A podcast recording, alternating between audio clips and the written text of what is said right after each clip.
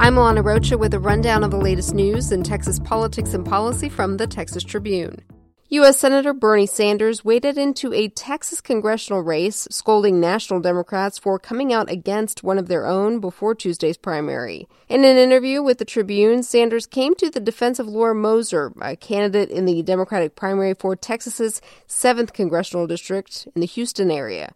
The Vermont Independent and 2016 presidential candidate said he thought it was outrageous that the Democratic Congressional Campaign Committee had posted negative research about Moser in an apparent effort to keep her from advancing. Moser finished second and will face Lizzie Pannill Fletcher in the May runoff. More than 30 Texas primary races will be settled in the May 22nd runoff election.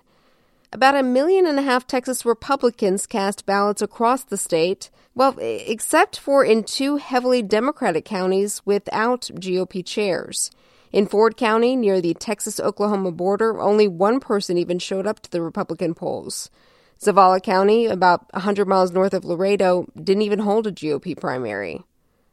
Governor Greg Abbott won his Republican primary handily, and if as expected he wins re election in the fall, he told a gaggle of reporters Thursday that he'll serve out his four year term and will not seek higher office.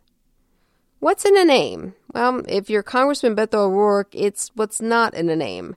Right now on TexasTribune.org, we examine how his opponent with a Hispanic sounding surname went a long way with voters in border counties.